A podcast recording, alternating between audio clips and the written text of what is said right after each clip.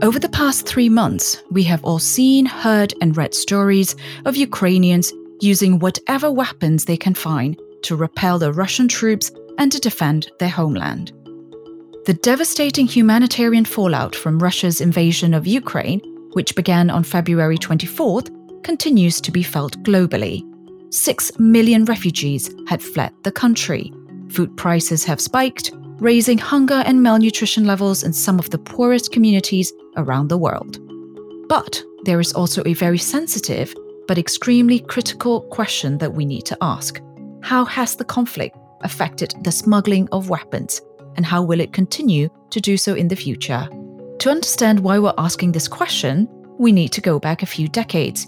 Ukraine was one of the successor states of the Soviet Union, so it inherited the Soviets' military stockpiles on its territory when this union broke apart at the end of 1991. Here, we're talking about hundreds of thousands of guns and ammunition at the very least, according to experts. These vast amounts of weapons came in handy in 2014, immediately after the Euromaidan Revolution, or the Revolution of Dignity in Ukraine. This was the time when the Ukrainian state virtually collapsed. Russia seized Crimea, and conflict started in the Donbass region. These combination of factors meant various militias were formed and armed themselves using the Soviet Union era stockpiles. And of course, some of these volunteer soldiers from both sides engaged in criminal behavior. At the same time, more weapons were coming in from Russia or elements within the state who were sympathetic to militias fighting the Ukrainian government. These weapons were moving from east to west, from Donbas region in the east to the western region, and then across the border. Where did they go? To the Middle East, to the Western Balkans, and to Western Europe via neighboring countries like Romania. This is why the Global Organized Crime Index classified Ukraine as one of the largest arms trafficking markets in Europe, especially when it comes to small arms and ammunition, even before this latest war broke out. So, for this episode of The Index, from the Global Initiative Against Transnational Organized Crime, we're looking at the knotty issue of how the conflict is affecting arms smuggling in Ukraine. I'm Lei Win. In this series, we'll take a deep dive onto the Global Organized Crime Index and take a look at some of the biggest organized crime threats facing countries and regions around the world. For this episode, we're speaking to three experts on Ukraine Professor Mark Galeotti, Principal Director of the consultancy Mayak Intelligence, and an honorary professor at University College London. Kathi Lynn Austin, a former United Nations arms trafficking expert and current founder and executive director of the nonprofit Conflict Awareness Project. And Professor Viatcheslav Avioutskii at the ESSCA School of Management in France. I began by asking Kathi where organized crime fits into arms trafficking in Ukraine. Well, Ukraine has been very ripe for organized crime since the early 90s when privatization and globalization was happening and also with the demise of the Soviet Union. So you had all of this excess military equipment. You had a lack of control. There wasn't a central arms registry. There was kind of a patchwork of laws that dealt with illicit weapons. So a lot of the weapons that were there, you would say legally, were diverted to the illegal market. And that is where Ukraine became ripe for organized crime. You had this excess of weapons and then you had demand with conflicts pretty much around the globe. In the early period, a lot of weapons, for example, went to Afghanistan. That is where some of the organized crime elements really took hold. You had major arms dealers that were operating out of Ukraine. One of the most prolific arms dealers, for example, Viktor Bout, who seized upon excess weaponry in the Ukraine to divert these weapons to conflict areas all over Africa. And I think that's one of the scary things now that you have these common methods of organized crime that have been operating in Ukraine for quite a long time. They have established routes out of the country. They will find a post war or even the current situation right for them to seize what weapons they can and to take these weapons elsewhere in the world where they can cause a lot of damage. Mm, thanks for that, Kathi. And of course, yeah, the Viktor Bout case was, was, was famous, right? And I think he is currently serving prison sentence in the United States. But speaking also of the current conflict, Mark, the index came out before the conflict, but even then, it, it is said that conflict-affected areas in Ukraine constituted the major source of illicit flows for the rest of the country. How has the latest conflict affected all of this? Can we say this has actually worsened the situation? I mean, for the moment, the answer is no, and this is this is the paradox. Even though this is a time in which the Ukrainian state has, certainly in the, the early, very sort of panic days of, of the, the war, essentially armed anyone who wanted a weapon and who was willing to territorially defend the country. On the other hand, what we actually have seen is for a variety of reasons, there has been a diminution in the flow out of Ukraine of weapons. In part, that's because precisely people are arming themselves. People are sort of regard that this is a sort of a crucial moment, either because they, they genuinely think of themselves as potentially fighting in a, a guerrilla war against uh, Russian occupiers, or just simply because they think that's the possibility. Or in some cases, we have seen organized crime groups actually buying up weapons precisely because I think they, they regard this as a useful investment for the future. So I think for all these reasons, we haven't seen a flow out we have just simply seen a flow around within Ukraine. And there's also the fact that uh, obviously there's there's much more control over the borders. Although we have, have seen a huge outflow of displaced refugees, there has been within that flow a certain amount of, of, of, criminal activity. But again, probably not of the sort of weapons that we've seen. So I think for all these reasons, at present, the data suggests there's been less flow out. But in some ways, this is just uh, obviously building up a problem for the future because there has been an increased proliferation of small arms on both sides of the line of conflict. And at present, the criminal connections between Ukrainian and Russian gangsters, which we have to note flourished even during the period where Kiev and Moscow were in effect in an undeclared war. But obviously, those have been temporarily broken the odds are that, at least in some cases, especially if the intensity of the fighting dies down, they may well reforge those links. And what we tend to find is that once other trafficking routes re-establish themselves, then that's a point in which weapons also feed into those pipelines. Viatcheslav, did you want to add anything? I, I just would like to add a very interesting evidence. There is a former member of parliament in Ukraine who was uh, precisely elected uh, during this period after the 2014 uh, revolution.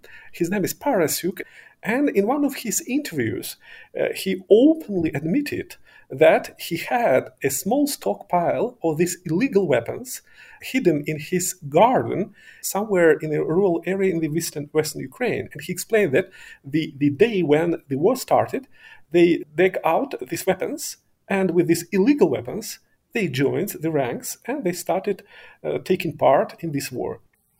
I think sometimes people don't understand that war is a sweet spot for organized crime. So we should start imagining that organized crime is already on the ground, right? They've, they've already taken advantage of Ukraine in the past. They haven't disappeared. The groups that are used to trafficking and smuggling haven't disappeared just because there is war.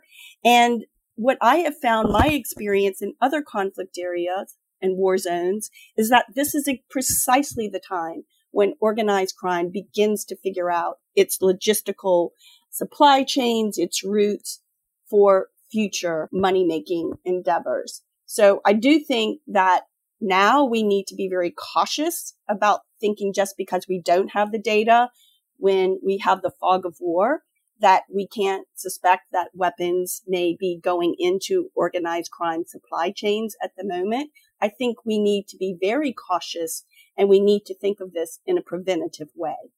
It's difficult to imagine this at this point in time but this conflict is probably going to end at some point right? And you you're all talking about the future. What will become of these munitions then? I mean where will they go? What are the concerns? Uh, mark perhaps can i come back to you again?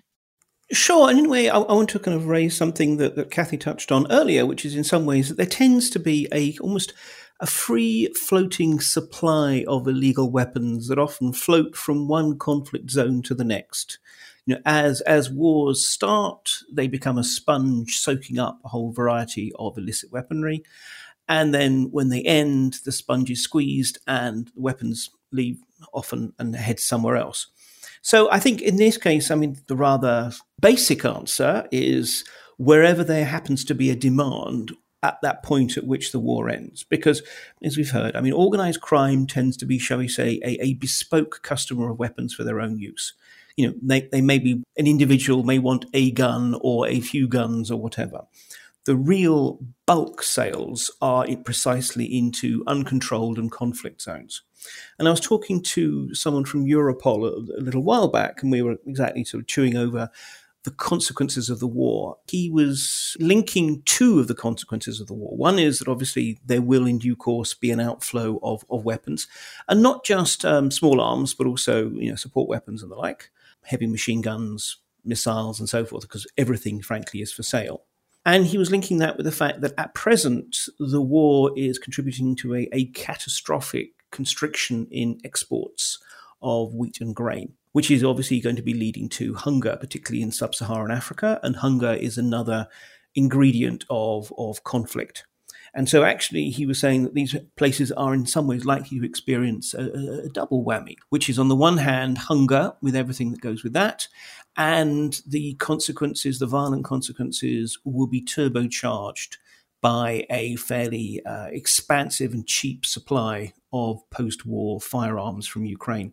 That that's one possible route, but generally speaking, it will be depending on when the war actually ends where are the, the conflict zones hungry for weapons at the time? Viatcheslav, your thoughts? Yeah, I would like to focus a little bit on this recovery operation that will be taking place after the end of war. I hope so, because this recovery operation is quite difficult until now. What is absolutely amazing about this conflict that uh, until now we, we have been talking exclusively about light weapons such as pistols or assault rifles such as AK-47 or something uh, ammunitions.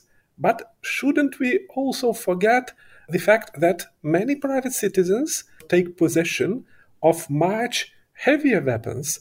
I remember that when russian they were exiting uh, through regions such as uh, Kiev Oblast, Sumy, and Chernigiv Oblast, they abandoned a lot of heavy equipment, such as tanks and such as armored vehicles. And some private citizens they took possession of these armored vehicles. And uh, I remember that the Ukrainian authorities had a lot of difficulties to recover some of them. And even I remember there was a kind of very interesting announcement that was made. It seems to me it was in the Sumy Oblast, something like two months ago, just after the Russian troops they, they left. They said that there were a lot of cases when peasants or farmers they dismantled a part of tanks, for example, and uh, they, they took some weapons or some I don't know specific parts, and the local authority they announced that uh, all these parts should be given back. If not, these farmers they lose their subsidies. So I think that the Ukrainian government needs to think and to be prepared for this what they call recovery of these weapons not only light weapons but also some heavy equipment that was abandoned by the russian troops for example that's an interesting point yeah kathi go ahead it's a really good point because what Ukraine is known for as a trafficking hub and sanctions busting is really for its planes and spare parts and tanks and other kind of heavy armaments as well. Whereas we're not seeing a lot of small arms and light weapons currently floating out or prior to the war floating out to conflict areas. We certainly were seeing a lot of other military type assets.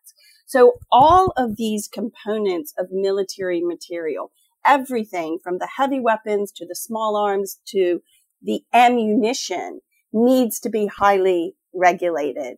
And that's where I think we get back to the preventative aspect. Ukraine did not have a central registry for firearms even before the war began. So already it's going to be hard to tell what is going to be diverted from the legal to the illegal market. What is going to go from possession, ordinary civilian possession of a firearm or a soldier's uh, possession of a firearm and into the organized crime market. So we already need to have a concern there. From my perspective, what I'm seeing is that there's so much talk again about what happens after the war. We should also pay attention to what's happening during the war and be prepared and have certain assets ready to be used to monitor and to act as a form of kind of watchdog in the post conflict situation. Right now, with the volume of weaponry going into Ukraine, weapons pouring in from the United States, already it's the largest recipient now of weapons from the U.S., but there are other NATO countries that are pouring in weapons. We need a task force now to start preparing for the aftermath we need to be sure that all of these weapons, their serial numbers are known. We know where they're going, how they're being distributed. There are specialists that can do this. You can create a small task force to begin the monitoring now. What we've seen in other places, for example, where weapons have gone in to support useful forces in Syria or Libya, there was this lack of tracking from the very beginning. And the more that we track now, the more successful we'll be able to be in understanding how organized crime is setting up its trade routes, its logistical supply chains, and finding the clients that are out there that are going to have a high demand for these weapons. Great. Mark, would you like to add anything? In fairness, it's unlikely that there will be a, a massive institutionalized outflow of tanks and the like from a, a, post-war Ukraine for a variety of reasons, including the fact that uh, I think it, you know it will be a rather different kind of Ukraine from from the one we've seen in the past. But I think one of the key problems is this: on the whole, the kind of aid that is being provided by the outside world is exactly of much, much heavier kit. The sort that, although obviously there, there is overlap on the sort of manpads, the man portable air defense systems and anti tank weapons, mainly is the sort that doesn't really uh, lend itself to, to smuggling, not least because it's not just about getting a, a, tank or a missile system. You have to have the huge logistical infrastructure, the maintenance structures, and knowledge to be able to, to, to use them and keep them in, in, in service. Actually, the, the, the, real risk is precisely of the weapons that are frankly already there. And I think in that context, to draw comparisons with places like Libya and Syria are difficult because we are dealing with a, a, sovereign state. Indeed, we are supporting it precisely because we believe in its sovereignty. And at present, the, the Ukrainians, for you know, I think pretty understandable reasons in the main, do not want to see anything that's going to slow down the process of assisting them. But also, they have other priorities to addressing this issue. I mean, they really do consider themselves to be in an existential struggle for their independence and their sovereignty. And in that context, if it means that, for example, you you don't uh, spend too much time sort of worrying precisely where the weapons are going, as long as the weapons are going to people who, in due course, if if a Russian platoon wanders down their street, will will start taking pot shots at them. Although I, I absolutely agree with the points that Kathi was making, we need to be thinking about it now in the outside world we need to be thinking about what kind of structures can, can most effectively monitor and control the situation. I think one of the crucial issues is precisely going to be about how we work with the Ukrainians to convince them that this is actually a priority now, or at least something that they need to be addressing now, and something that we can help them with. If one looks at, for example, the efforts that were made to try and bring intelligence reform to Ukraine, particularly to, to the SBU, the Ukrainian Security Service, which it has to be said has a rather mixed record. Well, that has basically gone gone by the wayside, and there's no talk about, at the moment at least, of reforming the, the um, Ukrainian Security Service as an institution because it's busy. Well, likewise, I think we, we, you know, if we are going to expect the Ukrainians to play a part in this, we also have to acknowledge that we're going to have to put resources into Ukraine on top of the huge amounts of financial and military technical assistance we're already providing. I mean, it's worth noting that the level of military assistance pledged or delivered so far is equivalent to seven times Ukraine's defense budget last year. You know, on top of that, we are also going to need to find ways of supporting law enforcement efforts. We can't honestly expect or demand the Ukrainians to be doing that themselves. And if we don't have that, then we'll be stuck with basically trying to catch it on and over the border rather than having a decent chance of actually addressing this potential outflows while it's still in Ukraine. Yeah, Mark makes a really good point. This is an opportunity for us to begin working with Ukraine on these particular issues. You know, to turn it around from being a high risk country, which was recognized before the war, to turn around some of its reputation as a sanctions buster, a UN sanctions buster, European Union sanctions buster in conflict areas in Africa, for example. But to do that, we do need to get started with regular compliance issues now. It is a fog of war, um, but there are people that are responsible on the ground now for the logistical supply of the forces there is American assistance and European assistance, as Mark has mentioned, technical assistance that can go into this situation now.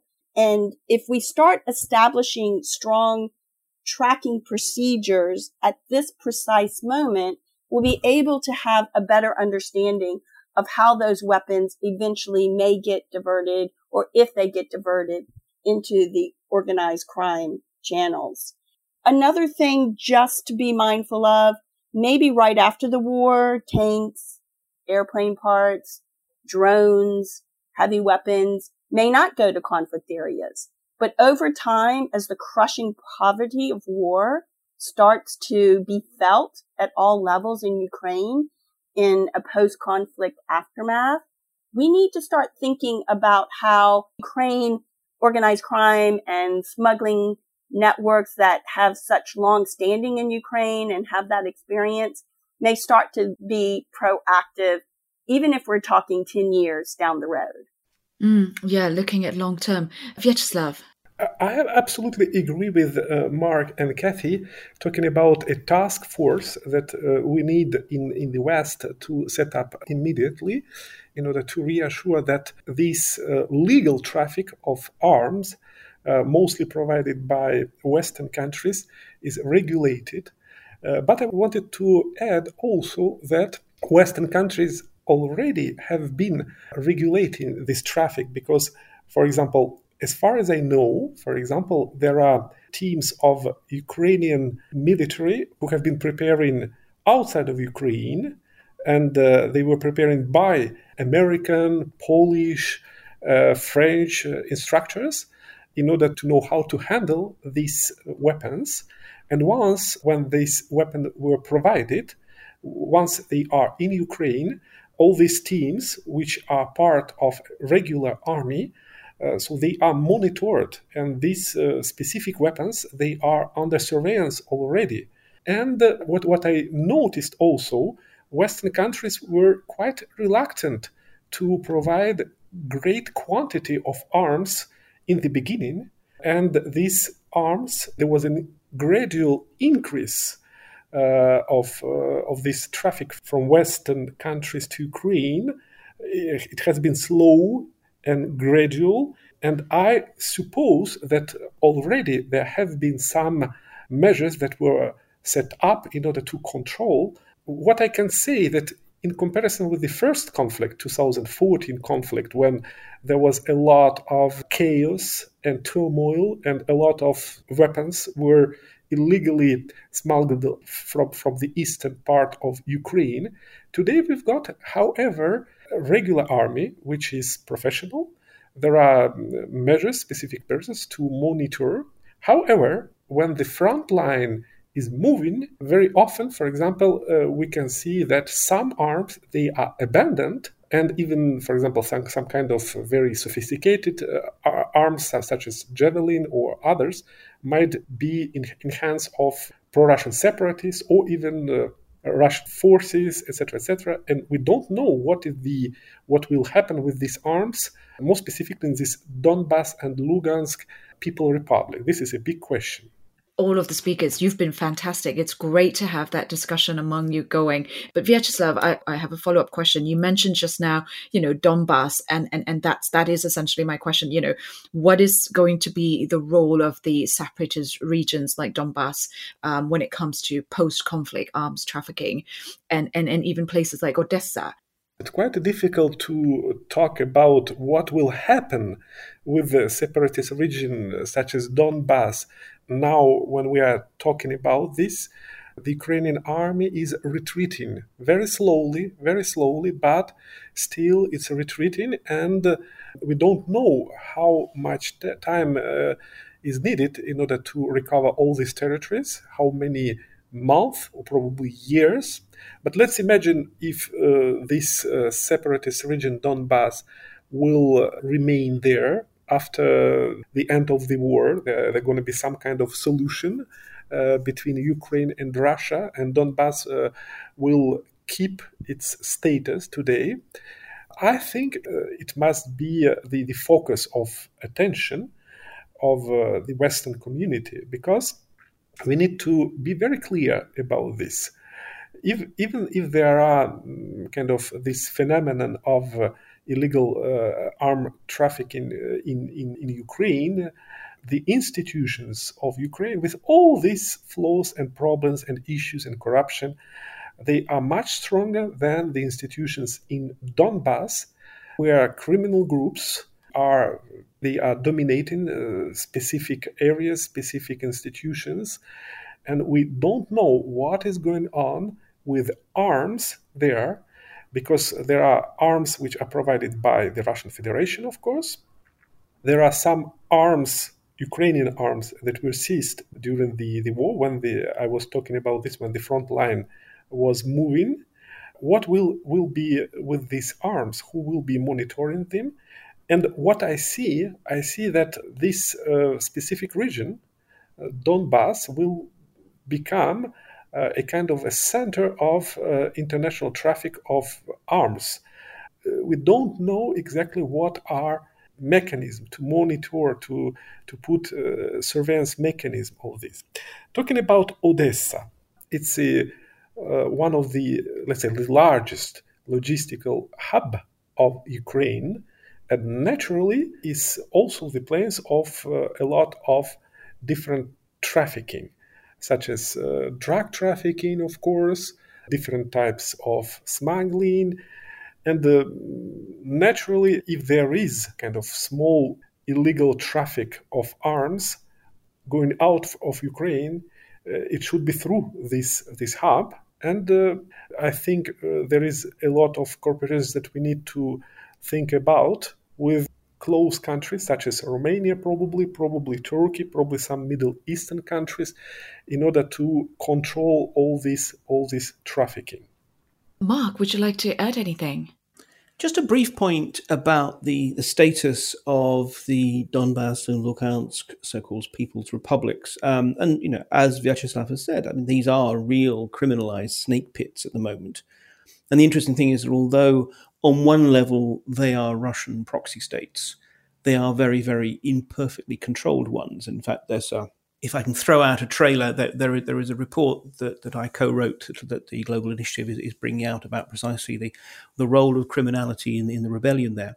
But at the moment, there is actually quite a bit of talk that Russia may indeed annex these and actually bring them into possibly a, a, a brand new uh, federal district. And it's worth noting that because of, of an interesting irony, which is that, and clearly this would be illegal under international law. But nonetheless, for all the corruption and criminality that undoubtedly there is within Russia, at least one can say that, that Russia is, is better policed and controlled than the pseudo states. So the interesting thing would be that, in fact, if these are genuinely annexed and if the full institutions of the Russian state and Moscow's proper control are imposed upon them, that actually, and this is a very, very small bit, little bit of silver lining to that cloud, but that actually might help reduce the scope for that kind of total freewheeling criminalization that we've seen in the past. Very interesting. Kathi, one thing we need to remember also, though, in this context is that there is a large presence of foreign fighters that raises the risk of weapons returning to their individual con- countries of origin once the conflict is over. So Russia tends to deploy these proxy forces. They are more in these particular regions. We don't have a good estimate of how many are being deployed. We don't have a good sense of where they're coming from, their mix and their makeup. And we don't have a good sense of what's going to happen in the post-war conflict situation with these foreign fighters. So they typically tend to be a source of sort of the beginning of the origins of a illegal supply chain, should I say. That's what we saw, for example, with the Syria conflict. We saw weapons that were leaked out of that uh, conflict area, leaked out of Libya. So it is true, as Mark has stated, that there's obviously more controls in these areas than in areas where there isn't sort of a sovereign state or institutionalized um, governance structure. But when we talk about these regions, the mix of foreign fighters and the proxy elements involved, we can't really state how that's going, how those areas are going to be controlled from an arms trafficking point of view you've you've all mentioned Chechnya and the Caucasus, but do you also see any parallels with the Western Balkans? Um, you know, where of course, as we know, you know, after the collapse of former Yugoslavia, there were weapons from the conflict fell into the hands of criminal organization and mafia groups, and I think, uh, uh if I'm not wrong, some of these weapons are still used by you know gang members today, and I think even in Italy. Do you see any parallels with West, Western Balkans? Are you, are you worried that this this could be what what could happen? It's um, let's say tentatively to compare the situation in Ukraine because in both contexts we've got a kind of civil war. We've got a lot of fighting. We've got a lot of involvement of foreign states, and we've got a lot of refugees also, which are spreading by, by the waves, etc., etc. But I, I, would like to a little bit nuance this this comparison. Of course, let's say what is going on now in in Ukraine it's not a single conflict, it's kind of a conflict uh, which is much more violent. It probably the, the impact will be also much more important. But talking about arms smuggling, arms trafficking, I'm not quite sure if it's comparable completely.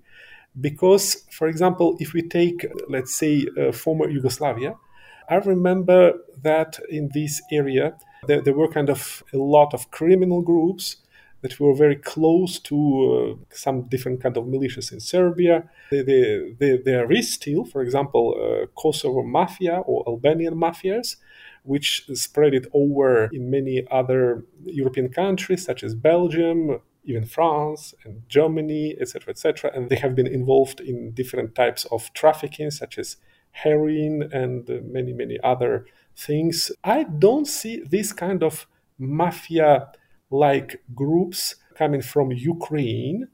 I haven't seen, for example, Ukrainian mafia groups now present, for example, somewhere in, in Germany or in France. Uh, and even uh, when, when you have you look into what is going on in, in, in Ukraine, it's kind of a part of post-Soviet mafia. And Mark, of course, he he's uh, quite aware of this because he wrote this book, Vory v Zakone, about uh, what is going on.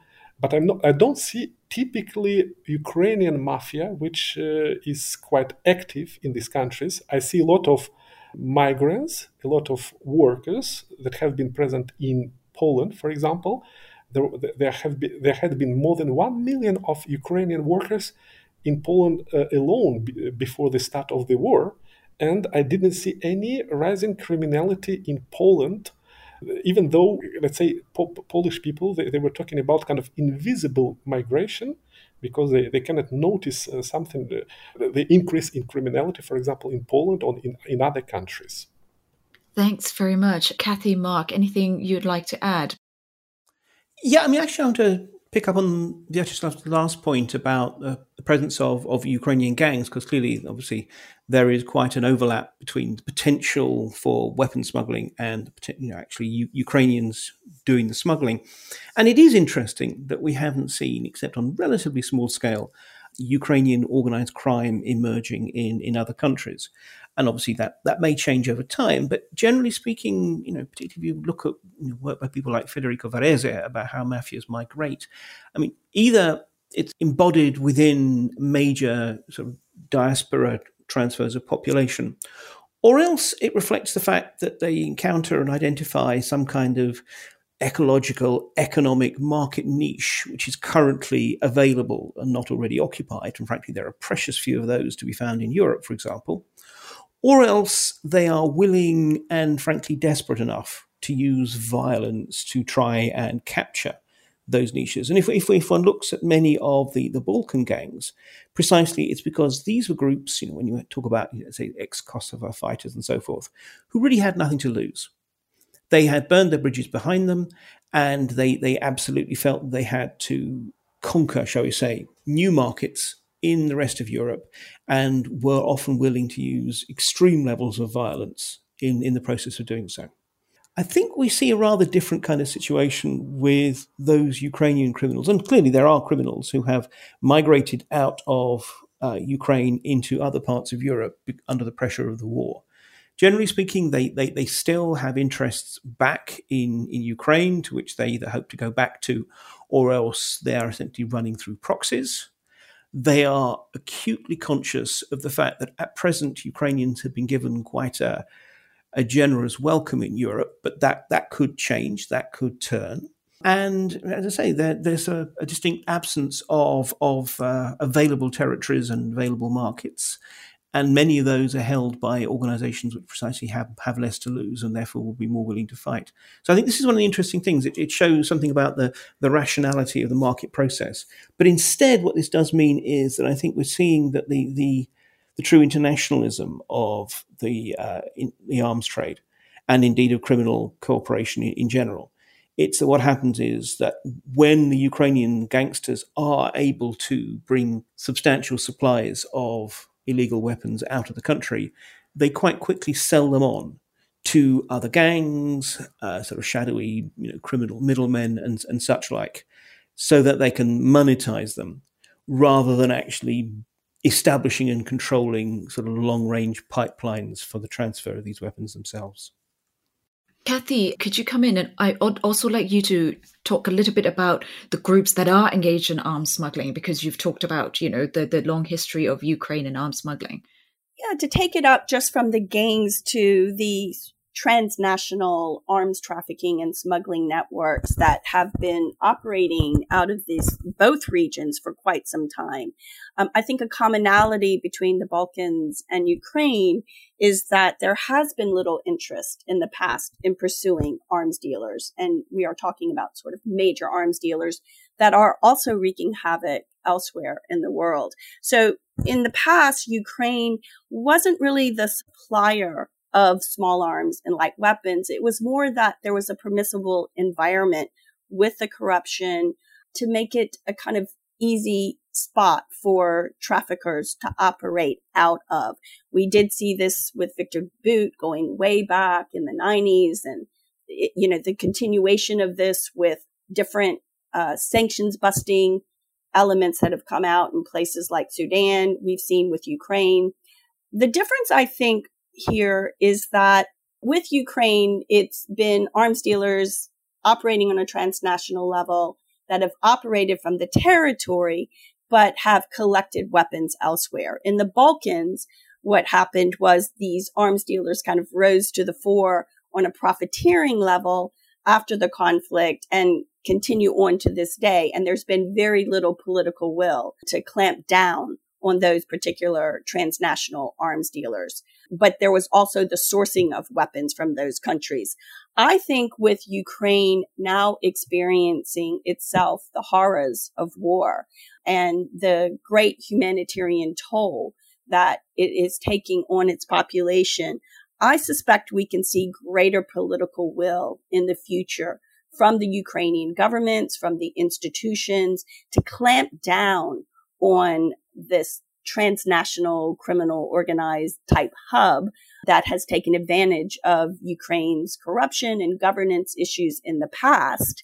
And to work with now NATO partners, the European Union, the US, in order to get a better handle both on the corruption side, on the transnational crime side, and putting in place the very structures that are required to both have a sense of what the weapons are in the country. So creating central registries and starting to have a better understanding through serial number tracing what the inventories and arsenals are and to put in place um, in a post-war conflict situation a better approach to clamping down both on the potential free flowing weapons going to other areas, but also the trafficking and the dealers that the traffickers and the dealers that have so long used Ukraine as its hub.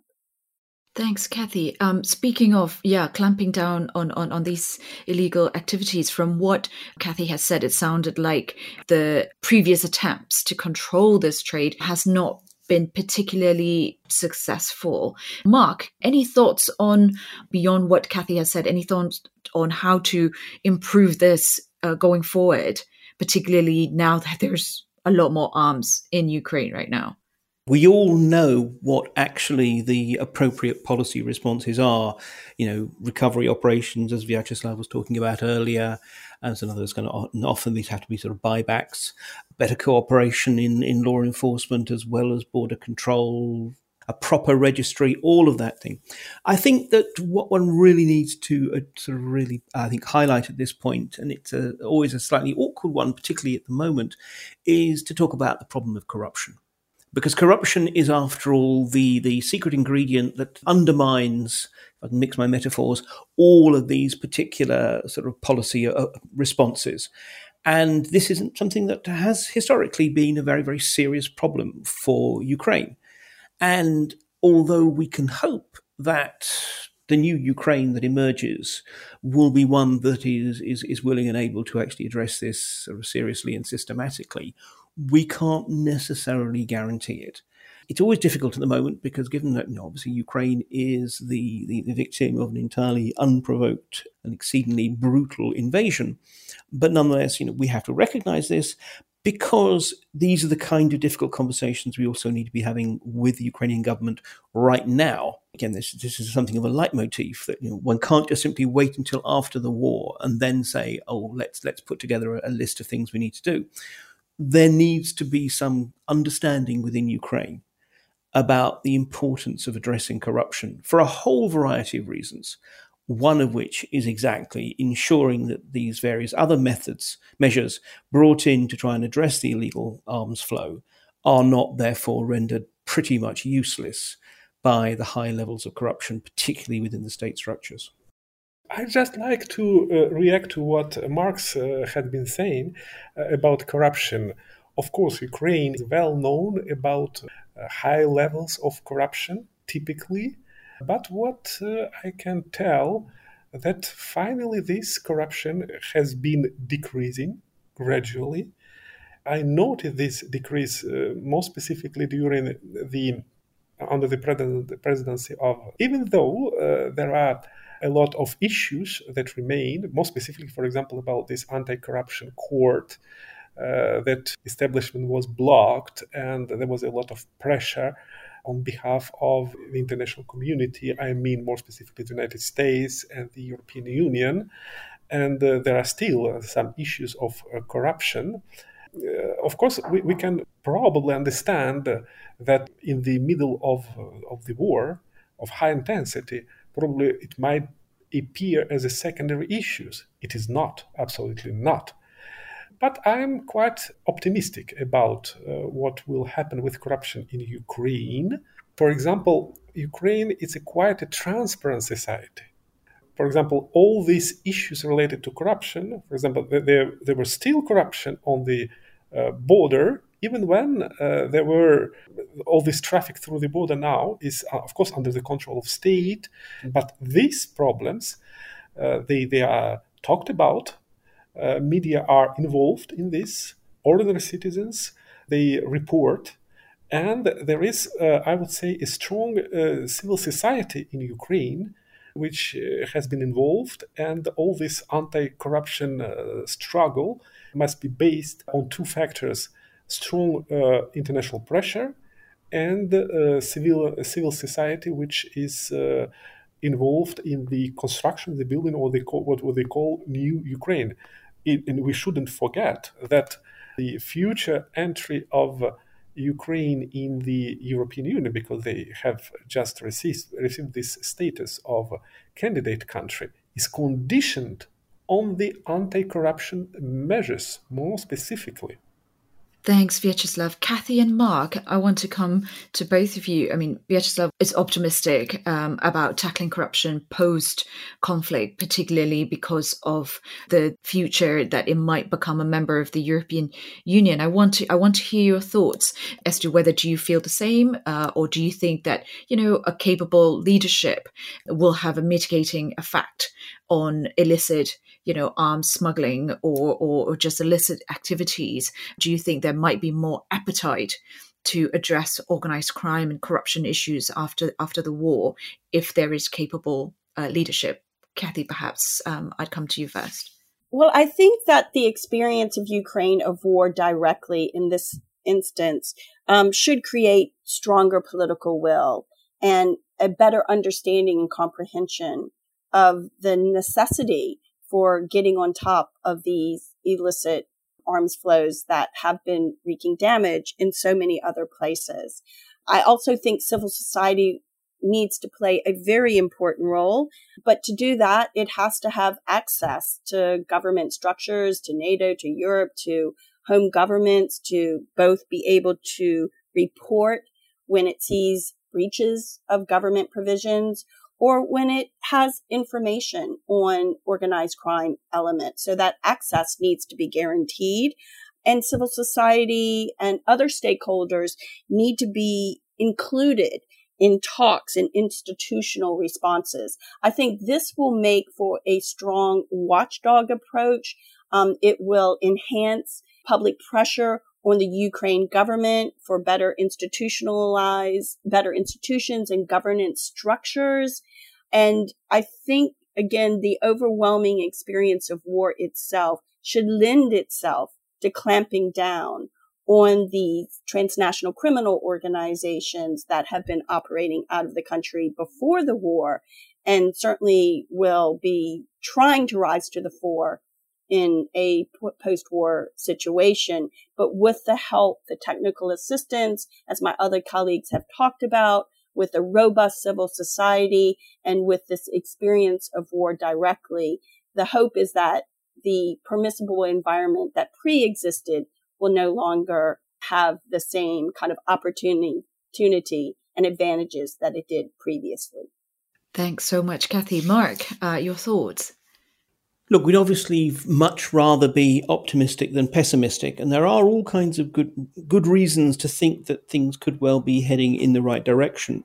I think that we also have to be cautious. I mean, first of all, actually, the experience of war we've seen in so many other situations does not necessarily create a stronger, more, more coherent, and more law based state in many cases. And if you look at uh, Ukraine in particular, however the war ends, whenever the war ends, there will be a massive and difficult reconstruction effort.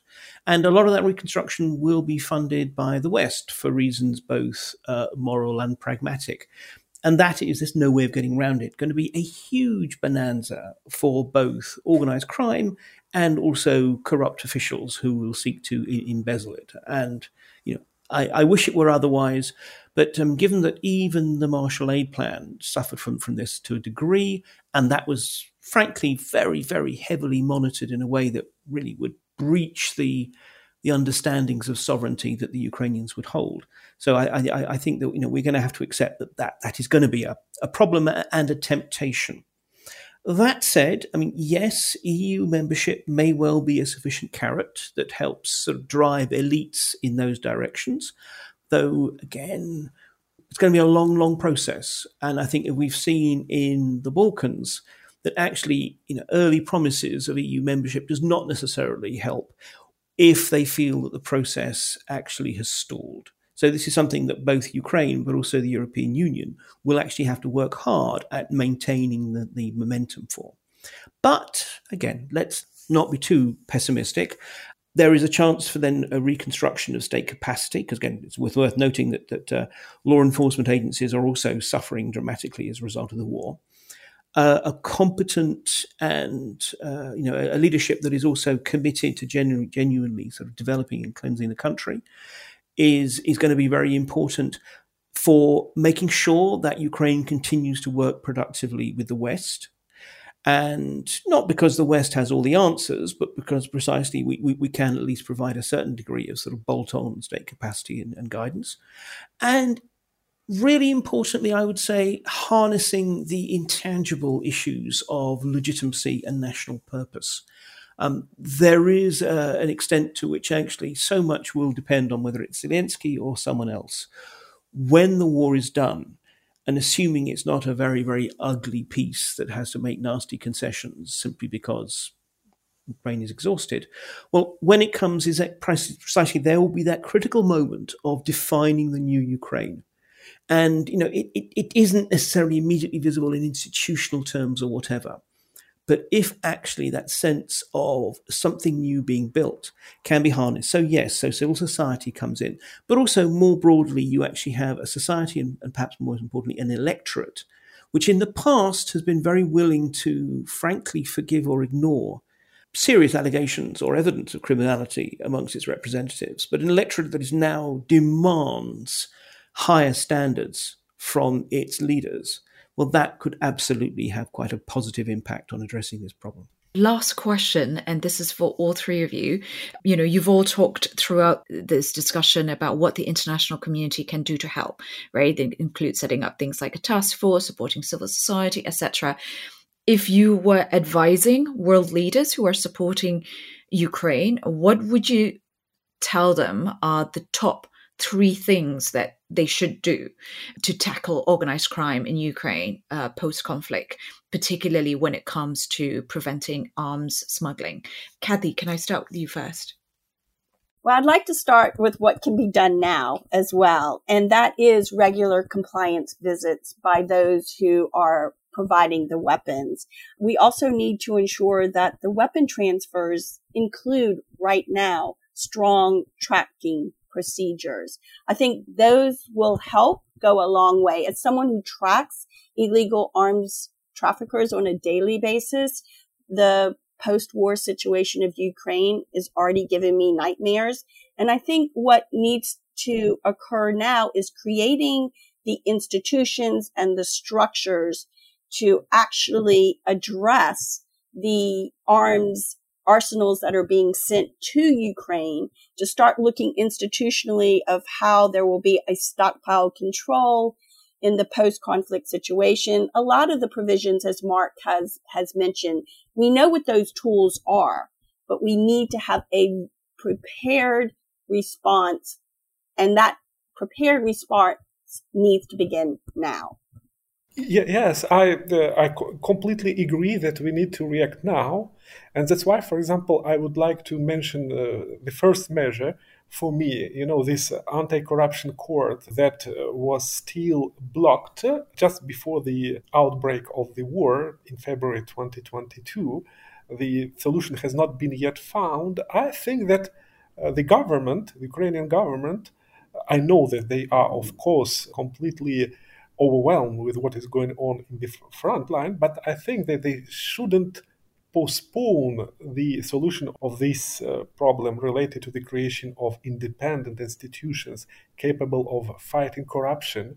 More or less, I think that they need to come up with some kind of Romanian model where this uh, anti-corruption body which was created and it, it has been extremely efficient and i think that what now the West or the Western country they are asking from Ukraine, it's more or less to reproduce the experience in Romania, uh, which ha- had been extremely efficient. I think that this is the the first thing that is need to be done. Second point, I am coming back to the um, proposal made by the UK. Uh, they promised to train every four months 10,000 troops from Ukraine to transform them into professional army. I think that this kind of training should be also provided to the Ukrainian police because even though we've got honest people who have been recruited, they need to be trained in order to fight more efficiently. For example, this phenomenon of corruption, of course. And I think that this kind of training program uh, shouldn't be postponed. And probably number three, and the last one, I think that also Western countries need to uh, cooperate more actively with the law enforcement in Ukraine. And I know that this cooperation already took place, for example, in uh, when they were fighting against drug trafficking, which conduced to very good results. A lot of seizures in Ukraine during the last five years, for example, it was a, a record seizures, and I I'm absolutely uh, certain that this is possible also if, uh, for example, let's say Western countries cooperate more actively with Ukraine now, not in, in, in one year or in two years when the, this war finishes. Thanks so much, Viatcheslav. Um, last but not least, Mark? I, I, would say briefly, yes, first of all, absolutely support for the law enforcement agencies which means obviously you know assisting them with with reform, but also direct uh, practical assistance. And again, I think you know in this it's it's a, that's a mix of providing kind of know-how and, and technical expertise, and just that sense that they they matter and that what they do is is, is important. The second thing is, look, again, if, if we assume that the war ends in, in, a, in a positive way, the government of Ukraine will now be once again in control of some communities that will feel marginalized from the mainstream. They might actually feel that they have been sort of reconquered by, by outsiders. And we're talking about small numbers, but nonetheless significant ones. And I think it, it is going to be important that these communities be reintegrated as effectively, but productively and positively as possible. It's tempting to, to be sort of angry in, in victory but that actually just simply creates conditions whereby sort of crimogenic conditions will, will continue. You know, again, we know that there is often a, a, direct connection between communities that feel marginalized, isolated, or even oppressed by the central regime and their willingness to engage in criminal acts and indeed also to, to hoard and potentially use illegal weapons themselves. So, you know, I think that there's going to have to be a definite, uh, strong effort to open a hand of friendship to people who, you know, only a few days or months earlier were, were frankly shooting at you. And that's going to be hard, but it's necessary. And the third point, in terms of the outside community, I mean, I think there really will have to be this, this balance of, of tough love.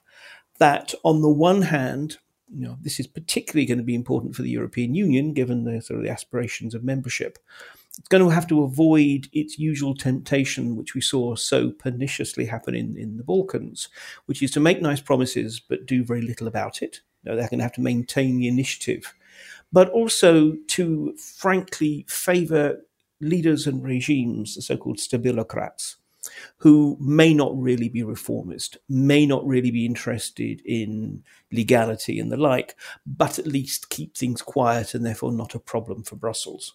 So, I mean, I think one has to accept that genuine reform is, by definition, often a fairly disruptive process. And I think you know we, we need to sort of balance providing you know, a lot of practical assistance, but also, shall I say, moral assistance in a sense that there is a, a bright future ahead, with a willingness to not indulge. And particularly, this will come down to corruption and breaches of the rule of law. And if we can address that, then that will clearly have a particular impact on criminal flows through and out of Ukraine, including but not confined to the flow of illegal weapons. Thank you for listening to the sixth episode of The Index, and to Mark, Kathi, and Viatcheslav for joining us today.